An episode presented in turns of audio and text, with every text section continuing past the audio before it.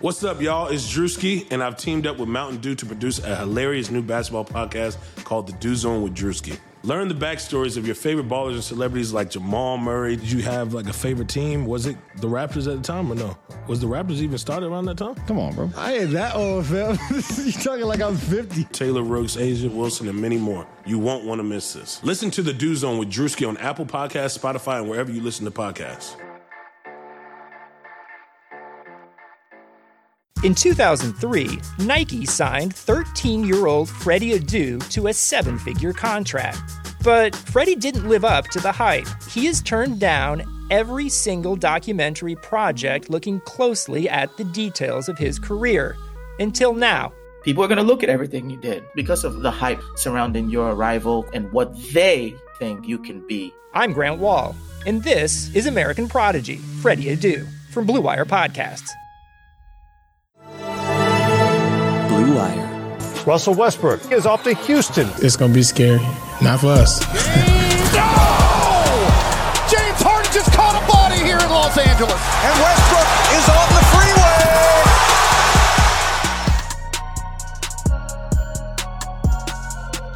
What's up, guys? Breakfast News Podcast. My name is Salman Ali at Salman Ali NBA on Twitter. You're joined by Ben Dubose of USA Today Sports. How you doing, man? Doing well, Salman. How are you? I'm doing all right. So we're going to talk about media day in a little bit, but first I want to talk about the roster moves Houston announced for training camp today.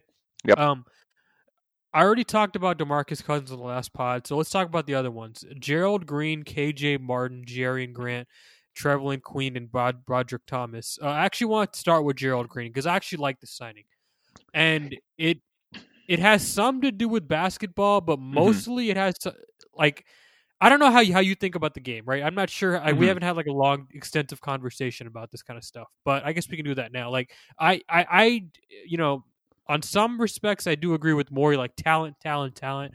Mm-hmm. Maximize every roster spot, maximize every cap space dollar, all that. I, I agree with that kind of stuff.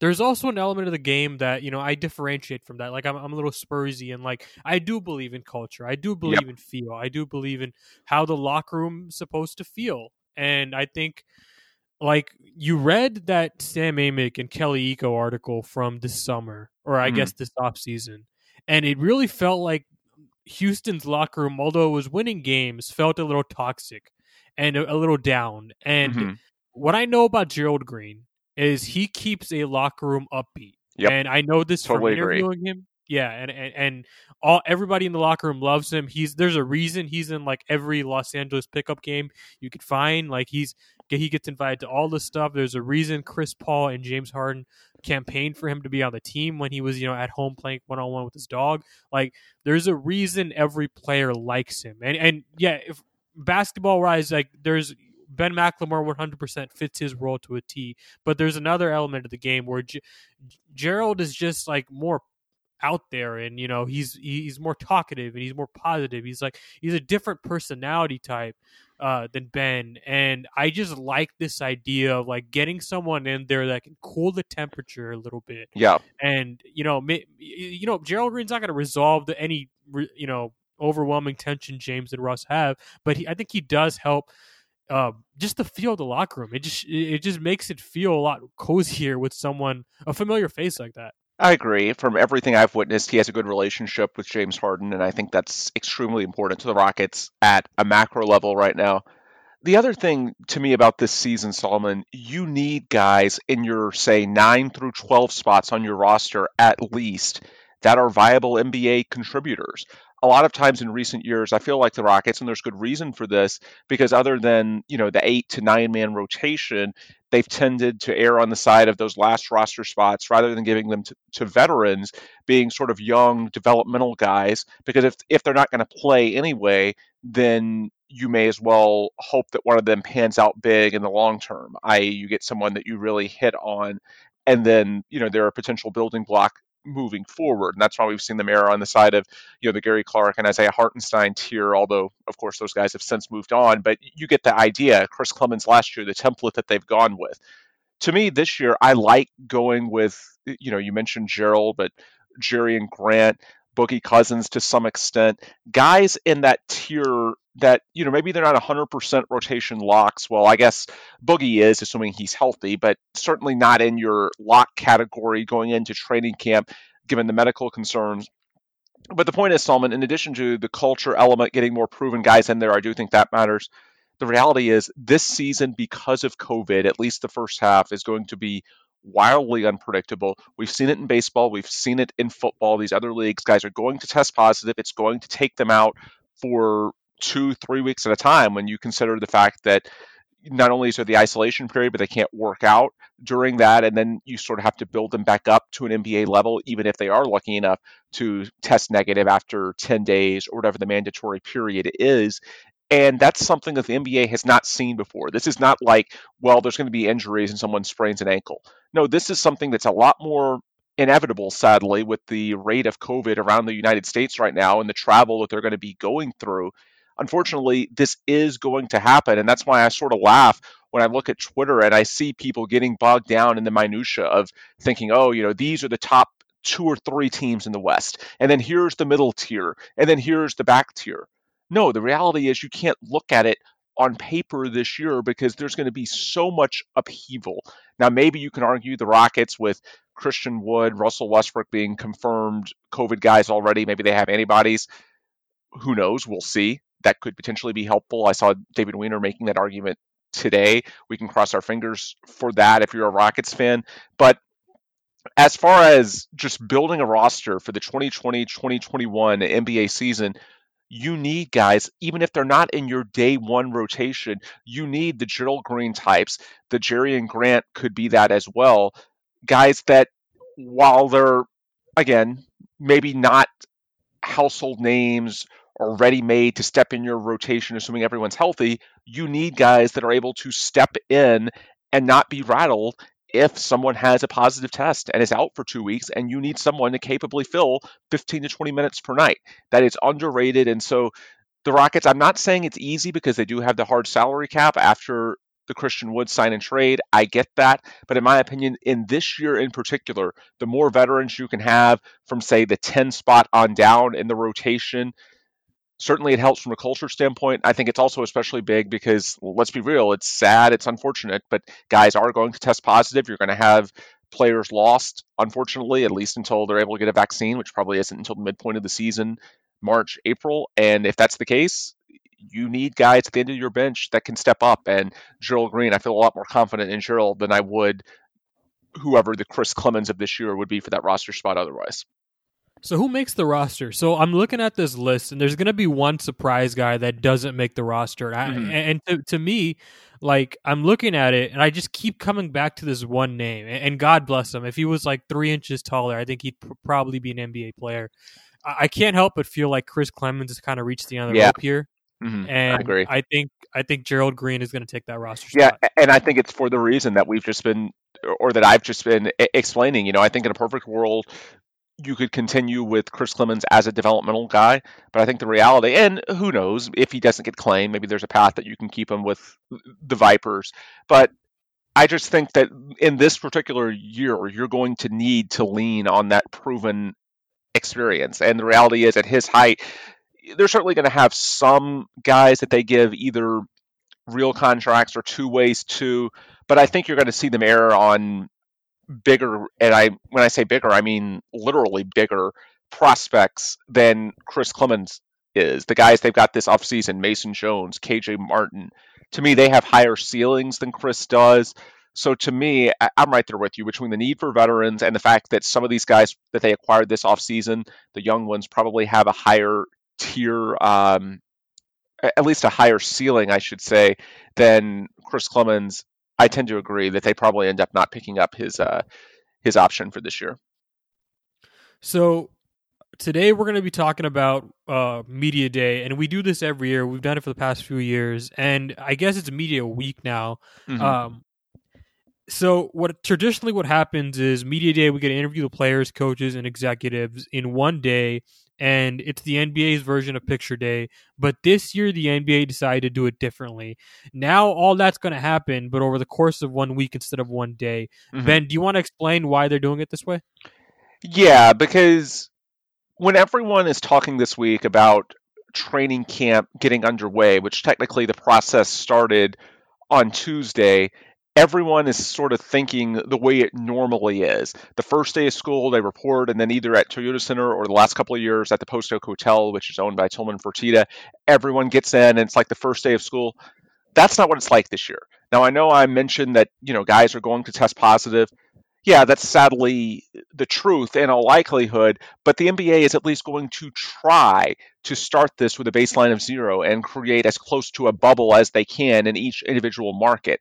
So, because of that, you're not going to see any real training camp stuff, i.e., guys getting together until Sunday. What you're doing now, people are going in for individual workouts, they're putting up shots, doing a few things in the gym by themselves, and then they're going through their COVID testing on a daily basis. And so, because of that, you're not going to see guys in the same room at the same time on a podium, one after another, because they are spacing these guys out when they come in throughout the day. Because if someone tests positive, and we heard from uh, Mark Stein, I saw that the Warriors had two positives in their initial round of testing, then they don't want these guys together.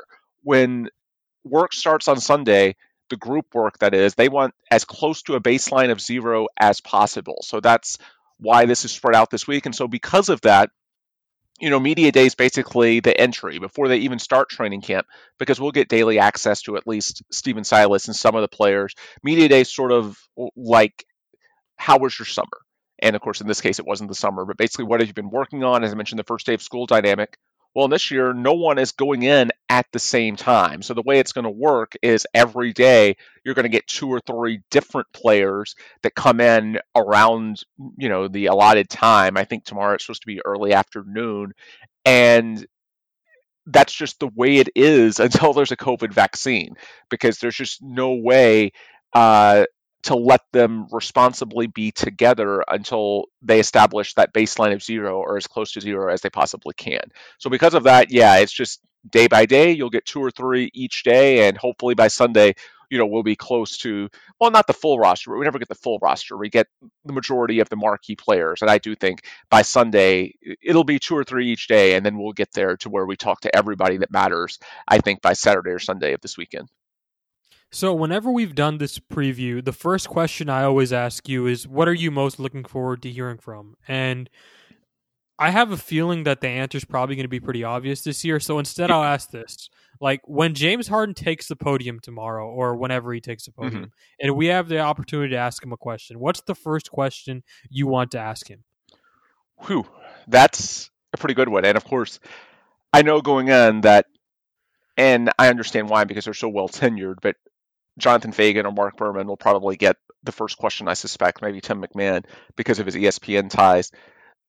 But the bottom line is did you ask for a trade this offseason and do you still want a trade now? Because to this point, he has still not commented on the matter publicly. Now, I understand why everything was handled behind closed doors, sources, the whole nine yards, because he's under contract. And even in the NBA, there are consequences if you publicly act like a contract does not exist. So I understand that he might downplay it. Well, I think it's a pretty it's a sure thing that he's going to downplay it to some extent. Now, does he go the KD route and basically call it fake news? I don't know. But to this point, he has not even addressed the subject. So I think, at least on the record, see what he says when you tell him about these reports that he asked for a trade did you ask to be moved to Brooklyn? And do you want to be moved to Brooklyn right now? And see what he says. Because even if it's not, you know, the complete honest truth and all of these guys are guarded to some extent, let's hear what he says. Because it's not all about whether he wants out or not.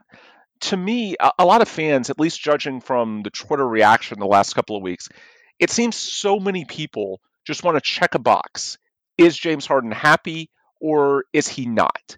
And I understand why, because he's a top five player every year. And it's scary to think about him leaving the Rockets and the rebuilding cycle that could follow. I understand that. But the reality is that most players around the NBA, it's not just that they're 100% happy or they want out. There are lots of shades of gray in there, especially for those that are under contract. And there's just so many people It just it, it seems like that they think that unless they hear that a guy wants out, then they just assume that everyone else must be just completely happy. And the reality is, no. I mean, these guys are drafted. They could have been drafted by any other team. In many cases with the Rockets, they were traded for, which they had basically no control over. Even if they did sign as free agents, they may have done it with a different coach, a different GM. That's changed in Houston this offseason. So the idea that just because a guy is under contract, if you, ha- if you haven't heard anything, that, well, he just must be happy and everything's hunky dory, that's absurd. There are lots of guys that aren't over the moon about their current situation, be it their role, whether they think they can win a championship where they are. There's lots of things that irk NBA players just like they irk anybody with regards to their jobs, but they're professional enough to go to basically go to work and do what they're paid to do. They're under contract. The question is is there a point that's being reached, and in this case with James Harden, to where he would not give you what we have come to expect from him because of his state of mind? Is it going to affect his effort? Is it going to affect who he is in the locker room, the leader that he is with the Rockets, and how he helps lead this team, not just with his production, but uh, certainly the guy he is in terms of helping and developing his teammates and lifting this team to where it's a contender basically every single year.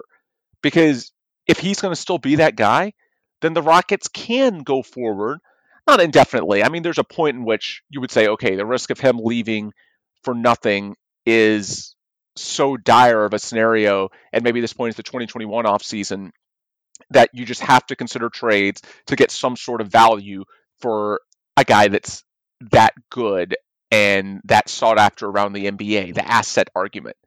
But if you can hold on until the 2021 offseason and still get that value, then obviously it's worth it, especially with the, what I consider a pretty successful offseason, bringing in Christian Wood, DeMarcus Cousins. Then you want to see, okay, can we make it work? Can we give it one more run? And, you know, it should be noted with Harden, unlike Russell Westbrook, there was never a report that James Harden outright wanted a trade, that he wanted out of Houston. It is an important distinction. He wanted to Brooklyn. That was one destination. It's not like he just said, well, I'm tired of the Rockets and just get me out of here no matter what. So that to me offers some hope that maybe this is salvageable. And if it is, then he should give you some clues at media day. I doubt he'll say outright that this is nothing. I'm committed to Houston. I don't think he's going to surprise us the way he did in 2016 and sign a contract extension. But maybe he signals some openness to the new players they got in the offseason Christian Wood, Demarcus Cousins. Maybe he has, says something to indicate that his opinion could be changed if the Rockets get off to say a 25 and 10 start in the first half of the season, something really strong like that near the top of the West. Because if he's open to potentially changing his opinion, then that gives you a path to which you know you can keep him around for at least a year, see what happens, hope for the best, and then even if it doesn't work out, okay, you can look to trade him next summer and the offers will still be pretty much what they are right now because he's that good. The flip side to it, there are scenarios in which you know, if he just wants out of Houston no matter what and he's going to be a malcontent, well, I'm not saying you have to deal him immediately. At the same time, it can nudge you in that direction if he's willing to be that unprofessional about it. Now, I don't think that's going to happen. James Harden, in eight years in Houston, has been nothing but a true pro. He's been great in the locker room. So these dire scenarios that he's going to be a malcontent and just basically be toxic, poison, whatever you want to call it, in the locker room, I think that's extreme. But if the, those are extreme, then he should be the same guy tomorrow in these media sessions or whatever it is. I don't think Harden will be tomorrow. I think he'll be towards the end of the week.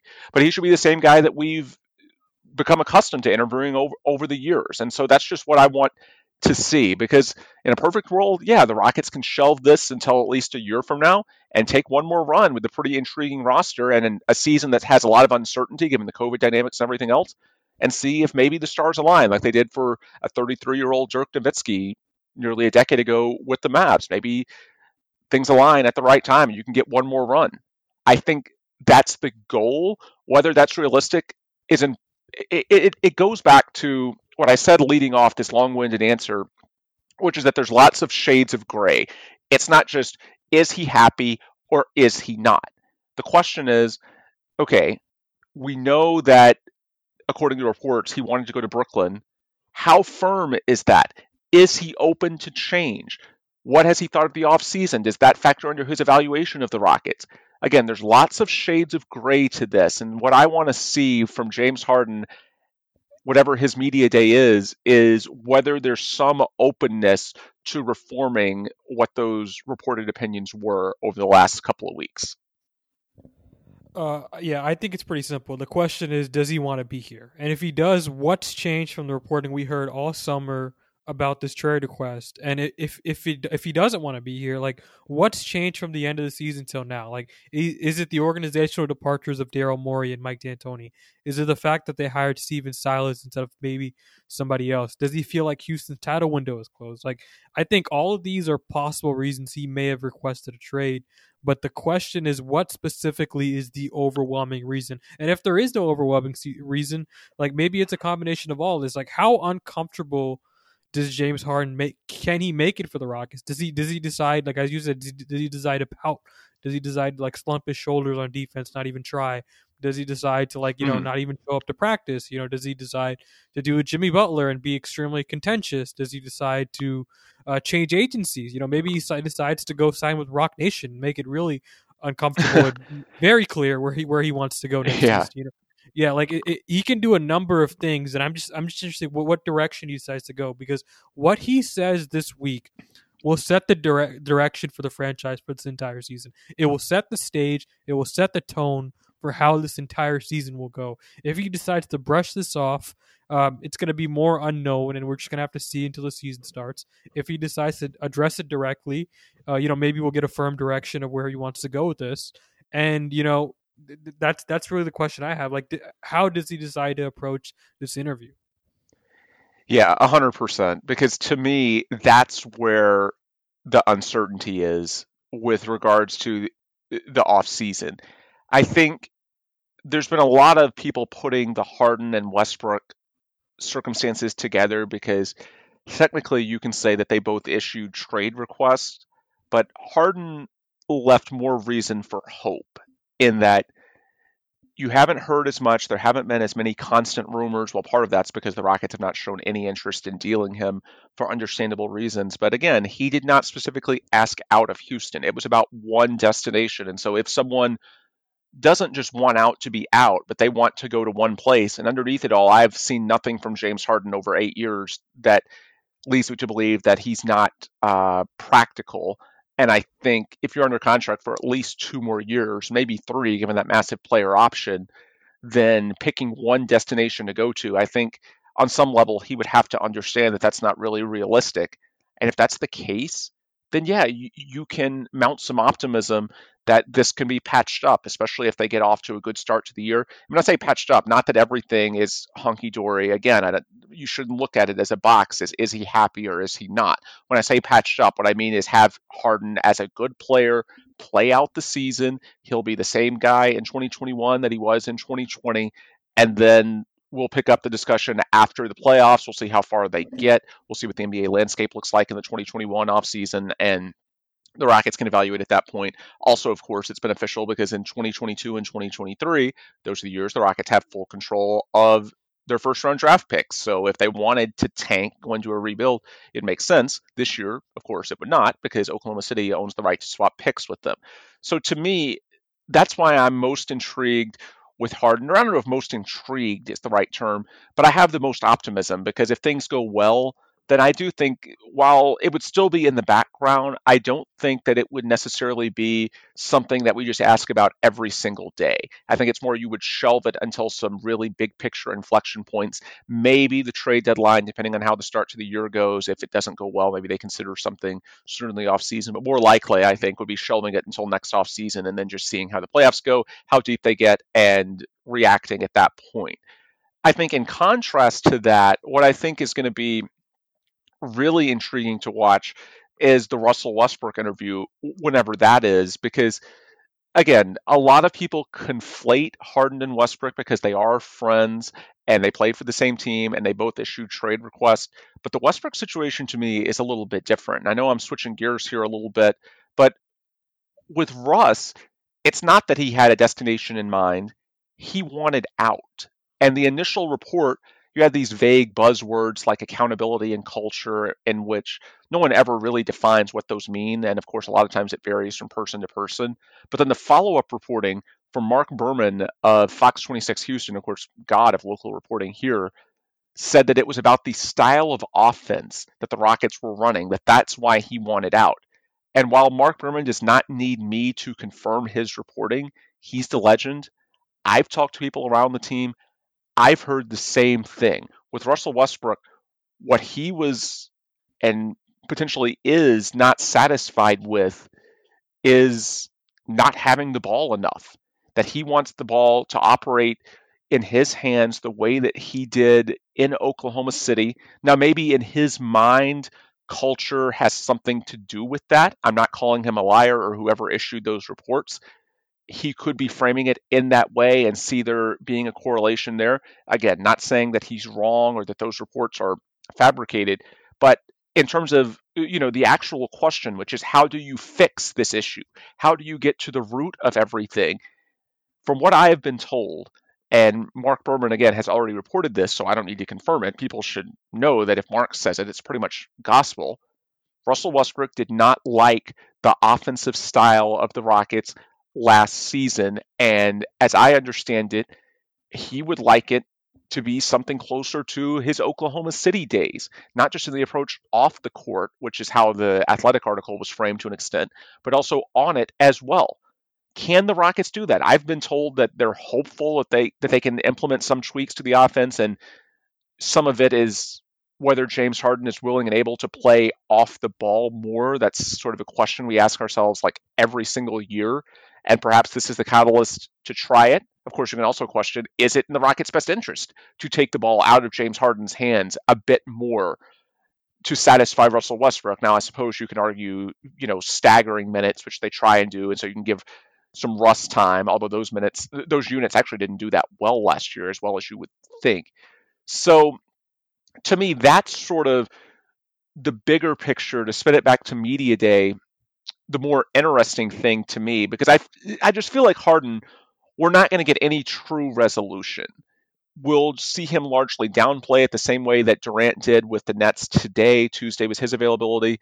And then we'll just sort of watch in the background for any clues with Westbrook, and we know that when he sees the media as adversarial, things can get pretty testy. With Westbrook, I think there's reason to ask him about what is it that you're allegedly unhappy with in Houston. Now, maybe he won't answer. Maybe he'll go the fake news route. It, nothing would surprise me. But if you can get Westbrook opening up, I would be very curious to hear from him on the record what he thinks the issues are. And perhaps Stephen Silas has the answers to fix some of them relative to Mike D'Antoni. I don't know. But to me, you know, Russell is a little more interesting than James because with James, you know how he's going to be used. He's a top five player every single year. Everything the Rockets do in terms of on the court, off the court, it's about James Harden, and deservedly so. He is that good. With Russell Westbrook, he's very good, but he is not at that level. And I just think between the reporting and the fact that, you know, there wasn't a team for Westbrook, he was even open to going to teams like Charlotte and New York and maybe Washington. I think it's pretty clear between the reports and the context clues like that, there's more at play with Russell Westbrook in terms of what's driving his intrigue to get out of Houston. It's not like he just wants to go to Brooklyn to win a title. No, it's a little deeper than that, which potentially makes it a little harder to fix. So in these interviews, I want to see Russell Westbrook ask number one, are these reports true? And secondly, what needs to specifically be done differently in 2021 relative to 2020? 2020 has already reshaped how we work and it's almost over. Businesses across the globe are challenged to be their most efficient, which means every hire is critical. Indeed is here to help. Indeed is the number one job site in the world and more total visits than any other job sites according to ComScore. Indeed helps you find quality candidates quickly so you can focus on hiring the person you need to keep your business going. Unlike other sites, Indeed gives you full control and payment flexibility over your hiring. You only pay what you need. You can pause your account at any time, and there are no long term contracts. And now, Indeed's new way of matching you with the candidates instantly delivers a short list of quality candidates whose resumes on Indeed match your job criteria that you can contact the moment you sponsor a job. making Indeed the only job site that can move as fast as you do. Right now, Indeed is offering listeners a free $75 credit to boost your job post, which means more quality candidates will see it fast. Try Indeed out with a free $75 credit at Indeed.com slash Blue Wire. This is their best offer available anywhere. Go right now to Indeed.com slash Blue Wire. Offer valid through December 31st. Terms and conditions apply. All right, football is back in full swing. You might not be at a game this year, but you can still be in on the action at Bet Online. Bet Online is going the extra mile to make sure you can get in on every possible chance to win this season. From game spreads and totals to team, player, and coaching props, Bet Online gives you more options to wager on than anywhere else. You can get in on their season opening bonuses today and start off wagering on wins, division, and championship futures all day and every day. Head to Bet Online today and take advantage of all the great sign up bonuses. Don't forget to use promo code BLUEWIRE at betonline.ag. That's Blue Wire, all one word. Bet Online, your online sportsbook experts. Yeah, with Russ, I don't know. I, for me, I just can't find myself getting that interested in what he's going to say this week. And th- that's not because like he's not going to be an integral part to what Houston decides to do with the score this season. It's more because I kind of have a feeling I know how this interview is going to go. Like I just I, have seen enough Russ interviews and, and I can kind of imagine what's going to happen. And even in this context of him demanding a trade, like I, he's probably going to brush it off. Like he's probably, probably going to go. Yeah, he's probably going to go into this with a this not true. You know, I'm it's not even something worth discussing. Next question, next question, and I, I don't think we're going to get anything substantive. I'm more interested to see here, like going back to Harden and, and, you know to some extent Russ, like what do these guys think of what the Rockets did this offseason? Yeah. Like, do they approve the, the changes, the infusion of youth, uh, the addition of Christ, of a more traditional center in Christian Wood, not a traditional center, but a more traditional center, Christian Wood, the Demarcus Cousins signing. Um, or do they both think that the roster still has a long way to go? Like, if they're engaged and they don't shut down every question, which is a distinct possibility, um, their interviews could be fascinating, but more, more specifically Harden, and that's more interesting to me because Harden interviews have never been fascinating, uh, and um, this situation might force the issue for that to be interesting. Uh, I also highly doubt that it's going to be just local reporters on this presser. Like this is going to be a very crowded Zoom call, so we're probably each only going to have the opportunity to ask like one question, mm-hmm. I, and it's going to be really interesting to hear just just the, what other reporters have to ask. Like, like what kind of angles do they decide to attack this with? Because I think there's going to be people asking about about Brooklyn. And I think there are going to be people asking him about Philly. And I think there are going to be people asking Harden, you know, from the Houston side, like, what is it going to take for Houston, for Houston to be your city again, right? Like, what is it going to be? What is it going to take for Houston to convince you to come back into the fold here? And I don't really know what the answer is there. Like, I, like, like I don't know how much he had to do with what they did this offseason because normally Harden is very much a part of their decision making tree, right? Like under Morey, he was one of the first guys they went to uh, whenever they made any signing, any free agent move. Like Jeff Green, just this past season is an example of that. Like Jeff Green was a very Harden driven signing, right? Like, and like you can go out go throughout the course of Rockets franchise history over the past eight years, like it's always been like that. And I'm just wondering how much of this offseason was like that. How much was the Christian Wood signing Harden being like, yeah, we can't just be out here mm-hmm going on the glass like this. Like we need traditional bigs because we're just losing the rebounding battle night after night after night. And me and Russ can't attack this alone. We need actual centers. And you know, I want to run more pick and roll, maybe you know, because that's obviously been a uh, a staple of Harden's game before last season. Like it was an integral part of Houston's offense, and they just went away from that completely. And I wonder if Wood was a part of that thinking. Um, Demarcus Cousins, you know, like was Demarcus Cousins recruited or was he signed? You know, like I, I don't yeah. know. Like, I, like I, it's possible he was just like I have to find a roster spot. Like his year, his deal is fully non guaranteed, so it's possible he was just looking for any team that would sign him. He came off of three major injuries. It's also possible that Harden and Russ influenced the signing at the very least you know and i i don't know like i i want to hear what they have to say about this current roster right now because uh you know and the core is still there right like harden russ pj tucker still there from last season eric gordon all that but the edges have Hmm. changed dramatically. Yep. Like the average age of the of the guys going out was like 32 years old. The average age of the guys coming in is like 24. And I wonder if they if, if they had any input in that. Yeah, I think that's fair. And you know, in terms of Harden versus Westbrook, you know, I laid out why I think Westbrook, in theory, has the more potentially interesting response in terms of the practicality of it. I do think, as you said, you're much more likely to see Russ sort of get engaged in like an operation shutdown, in which you know we know how he can get when he views the media as sort of adversarial, and when he's in that mode, you just may not get that much of a truly revealing answer. Whereas Harden is generally always, well, I shouldn't say always. There's a few rare circumstances in which he can be short, but usually Harden is pretty, you, you know, introspective. He'll give you some at least insight into his thought process. And yeah, you know, over the course of his NBA career, I know he's been fairly close with Boogie Cousins. I would like to know if that was something that he had something to do with because Boogie, I know he's coming off the Achilles. I know he's coming off the ACL, well, the ACL most recently. But for a non guaranteed deal at the minimum and only 30 years old, I would I would think that he had other opportunities than Houston, and I can't imagine him signing on the dotted line in Houston without at least some hope that this wasn't going to be a wasteland. I thinking that either you were going to blow up the team or things were going to be really toxic because of Harden and Westbrook. Just uh, common sense sort of tells me that if not outright recruited, he had to have some reason to believe that things with Harden were at least going to be okay. So that's what I would like to see Harden address. Maybe he'll talk philosophically about, you know, going small versus now having guys that are six foot ten and can be threats not just from the perimeter, but you know, in the lob game. That's something that we noticed after Clint Capela left. Harden not having the role man. Now he will in Christian Wood. That should really be beneficial to him. Does he open up about that?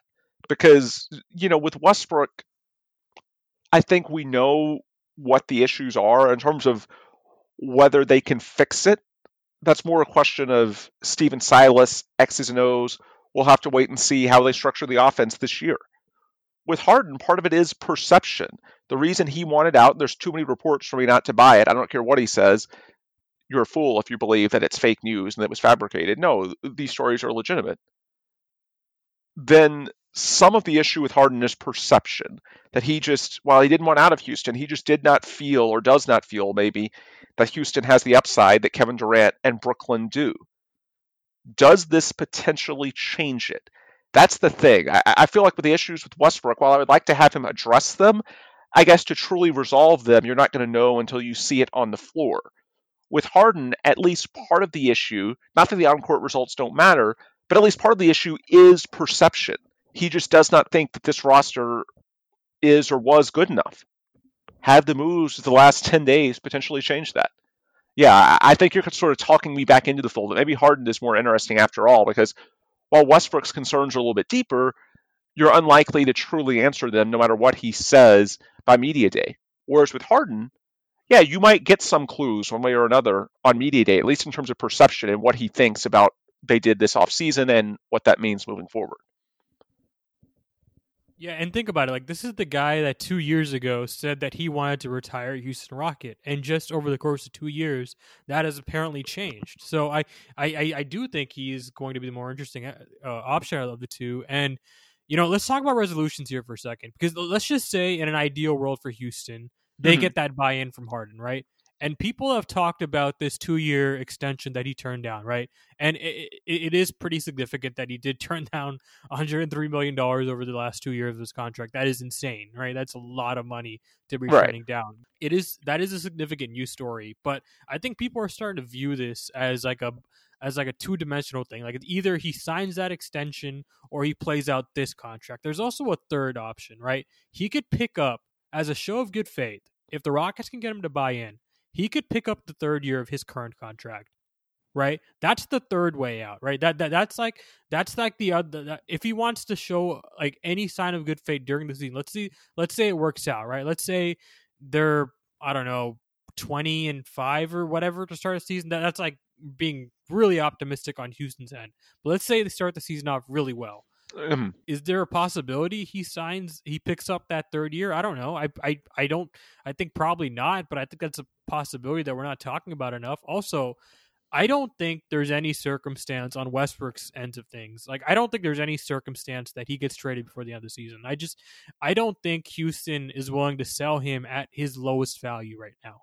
And his contract is such that I think Houston would rather have a, another year go off of it and to where it's more tradable next summer or even the summer after that. Like I like if Houston goes into a rebuild and trade James Harden, like it doesn't really matter at that point when they trade Russell Westbrook, right? Like they can just hold on to him until they get the best possible offer because they're already rebuilding at that point anyway. So I don't really think like I think if they do go on to rebuild, Westbrook is the is the second guy to leave. He's, he's the second guy to get traded. I, I don't buy into this idea that they're going to trade him while Harden's still here as a, as a way to get him bought in. I don't think that's going to work. I don't think this idea of a John Wall, Russell Westbrook trade is really that interesting on Houston's end of things. If they do decide to rebuild, then that's an interesting trade, right? Because then you're talking about draft picks that you Mhm. can potentially get back from Washington.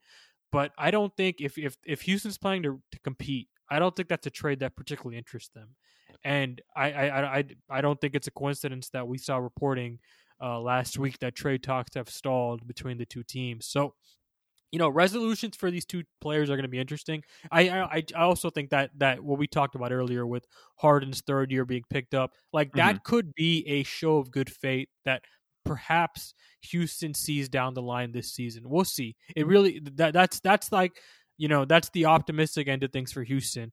Um, it, it's going to be fascinating. I, re- I really do think how this all gets sorted out whether you know it gets blown up at the trade deadline or maybe it gets blown up this summer all this is going to be really interesting to see how it plays out Yeah, I agree. Um, well, I agree that it's certainly interesting. I do think that they would be open even now to the Westbrook Wall thing if they got the picks. However, I just don't think that that Washington wants to go there because I think they would view that as sort of selling low to get a guy on the same contract that basically uh, the Wizards know going into this that if Wall comes back anywhere close to who he was before the Achilles, all of a sudden his value is going to go way up. Wall's value is down now in part, not that this contract will be good, but you have the bad contract plus the fact that he hasn't played in basically two years. And until he plays, there is some additional risk with that. When he plays, if he bounces back to where he was before, and he's only 30 years old, he actually has a lot less mileage on him than Russ, then he goes from what now looks like an awful contract given the uncertainty.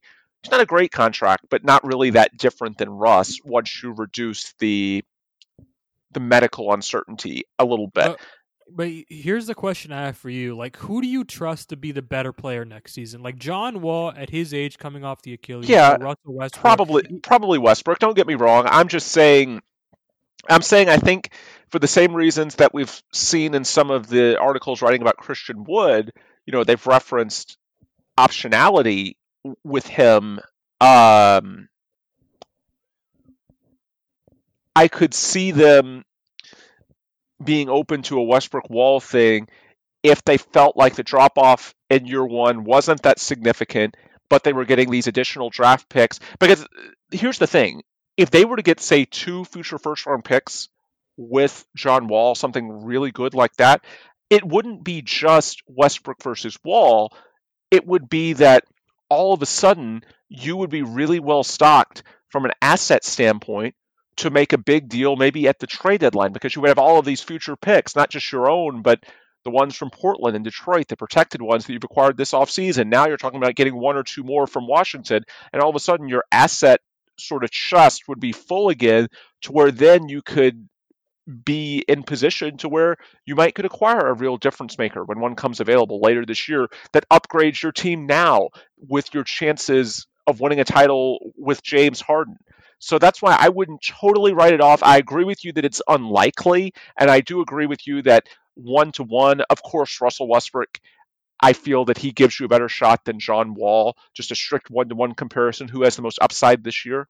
I get where you're coming from. I agree. I'm just saying I wouldn't write it off entirely.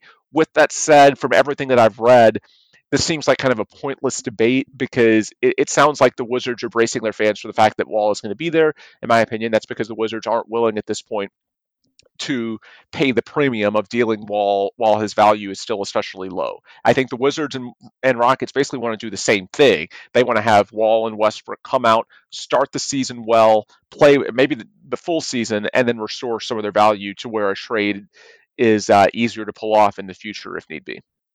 Yeah, I guess to me, it's just from both sides. It feels like selling low on both players at at their lowest value, right? And that that's what that's what Houston did last year with Chris Paul, and that, and that's why I criticized that trade, right? Like it was not smart to sell that low on Chris Paul, like it, it just wasn't. And I don't I don't see trading Westbrook right now as the wisest move, even if you're getting John Wall back, like like because the worst case scenario is so bad.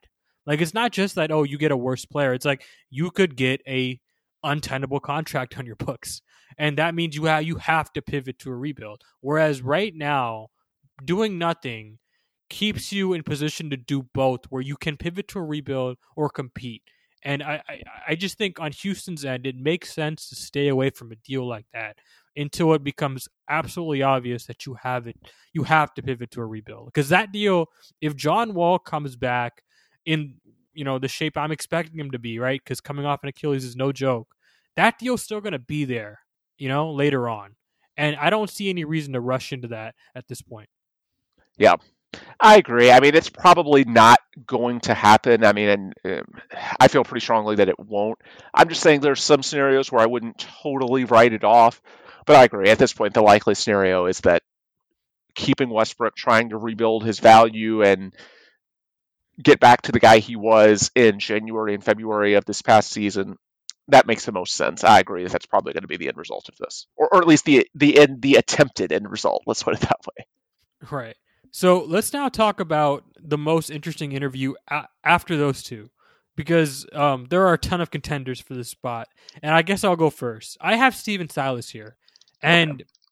that's a little controversial because we still have PJ Tucker, we still have Christian Wood, but I kind of have a feeling I know how those interviews are going to go, and I, I don't find them as interesting as, as Silas. So if you look at the moves Houston made this summer, uh, this does not look like a team that plans to run it back on spread the floor, let James isolate, and then yeah. switch everything on defense on the other end of things. Like they signed Christian Wood, which to me inter- like indicates that they would like to r- run more pick and roll, pick and pop. They trade away uh, Robert Covington, which was who was a great off the ball uh, defender when Houston switched everything. He just caused a ton of havoc with his help defenses, deflections, and his shot blocking at the rim. So I just think they're going to switch on defense less. I'm not sure they're going to run away from that and run like a traditional defense, but it will be more traditional than last year. Also, they also signed Boogie and uh, Boogie Point Blake can't switch everything on uh, defense, so it will be interesting to see what what direction Silas decides to go with this on both ends of the floor. And I just want to ask him that. Yeah, I think that's a good question. For me, you know, there's a lot of interesting things. I'm right there with you. I think the the PJ Tucker storyline is a little overblown. To me, is there uncertainty with his contract? Yes, but honestly, it's really not that atypical. There are lots of 35 year old type guys in the NBA every year who want an extension but don't get one because, of course, at their age, it makes more sense to go year to year. Is he completely happy? Probably not. But again, it's really not that odd at his age. It's just sort of an occupational hazard. Danuel House, maybe, but I feel like they've had so much upheaval this off season that honestly, the luckiest guy in that Rockets locker room is Danuel House because three months ago, everyone wanted to ask him what the hell happened in the bubble, basically getting kicked out, and obviously it hurt the team. Did it cost them the series? I don't know, but it sure as hell didn't help. He is so lucky because so many bigger things have happened since then. That's almost a footnote. Now, is it a question that still needs to be asked? Sure. And my guess is he'll own it, he'll apologize, and they'll move forward. It is interesting, but it's not like I don't know. It's not like a page one story anymore, in my opinion. Like I'm, I'm actually most sorry. Go ahead. before you move on from Danuel House, I mean, by the way, you're talking about a guy who got lucky. I mean, this guy went from potentially not even being on the team anymore to potentially, I mean, it's just being assumed that he's going to be a starter next season, like, which is insane to me. Like, this is a guy that they picked up off the scrap heap.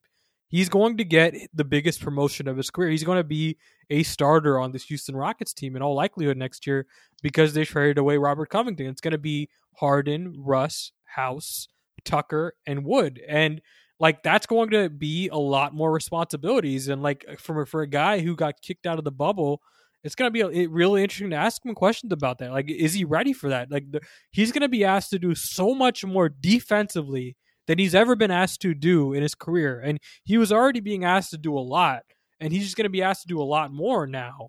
And I just wonder if he's ready for that. Like, like that's just something we've just kind of brushed aside. Like he's ready for it, and you know, I don't know. I don't know if he's ready for that. That's like 32 minutes a game. I don't know if yeah. with the, with the Rockets, it's more like 35. If you look at traditionally who plays that position, they usually play like 34, 35 minutes a game. So I, I, I want, I'm interested. Like, is, is Danuel ready for that huge responsibility? Yeah, I think that's a fair question, and generally he's a pretty good interview. So he's my honorable mention, I would say, for certainly the tabloid story, but also just whether he's ready to take that further leap.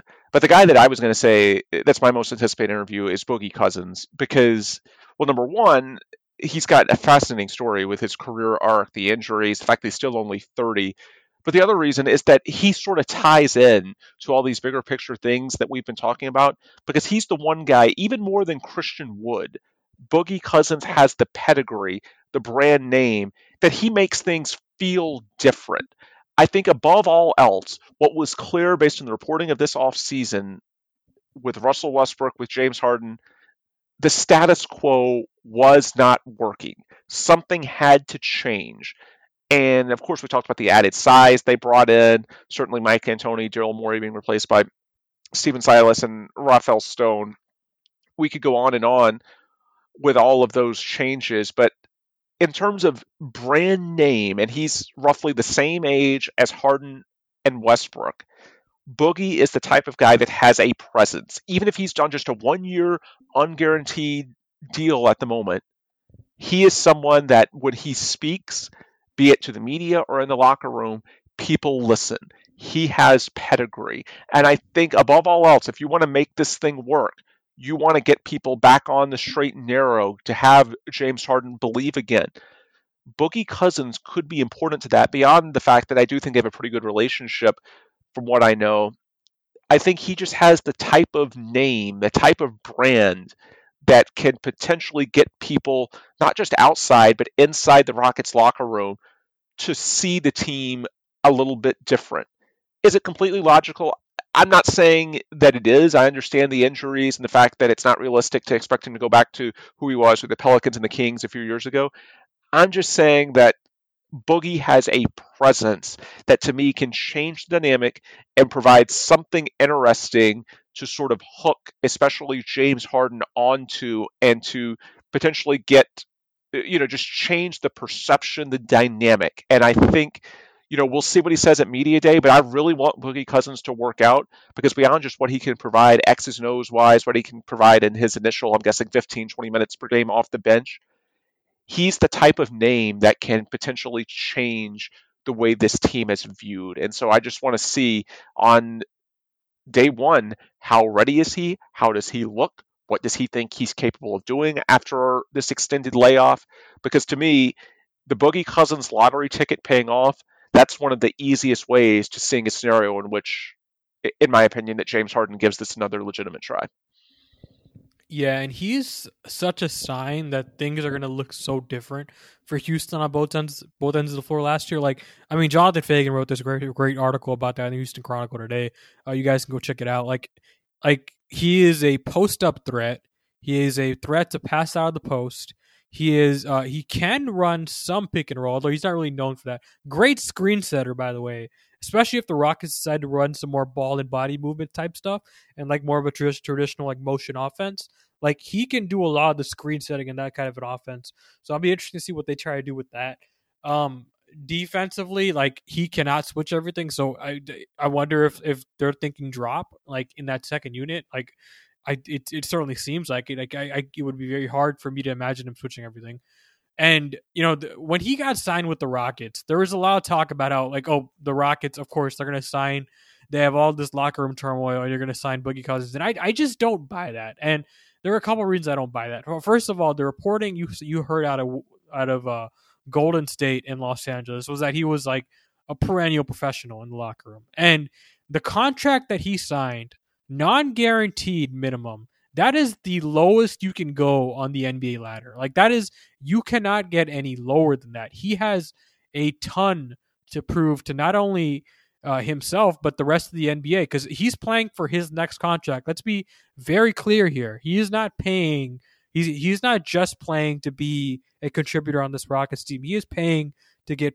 He is playing to get paid uh, next season, and um, it, it will be interesting to see how he handles being a backup for the first time in uh, you know really his career since since uh, Sacramento. It's it's it's going to be insane. Um, the PJ Tucker thing. So this is something that I think could become a storyline if they get Harden back on board by midseason, right? Like if they can yeah. get Harden back on board, do do they decide to go? You know, maybe even like a one plus one type of extension, right? Where you, you sign him on to another year, you know, maybe a, a bloated f- first year, and the second year is non-guaranteed. I wonder if Tucker would, be willing to go for that. I'm not sure what what his market's going to be next season. Age 36, going into free agency.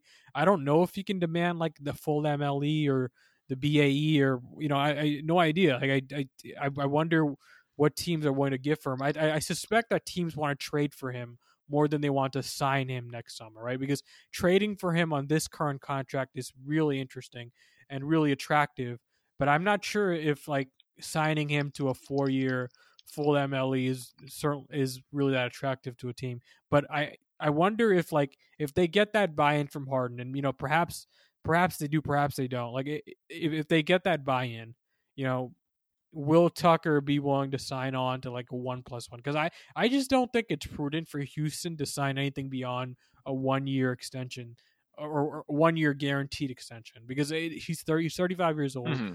This is usually where players fall off the fall off the wagon, especially defensively. You look at Trevor Ariza, great example of this. Like he was fine defensively that last year for Houston. Next season fell off the wagon, uh, and I, you know, he's been on like ten teams since. God knows what team what team Trevor Ariza is on right now, but you get the point, right? Like this is the, that point in everyone's career where you just there's a massive fall off, and I just wonder, I just wonder like what teams want to take a chance on that.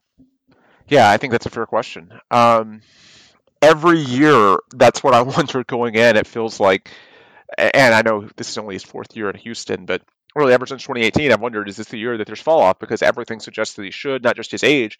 Likely he's played the most games in the NBA by far since the 2012 2013 season.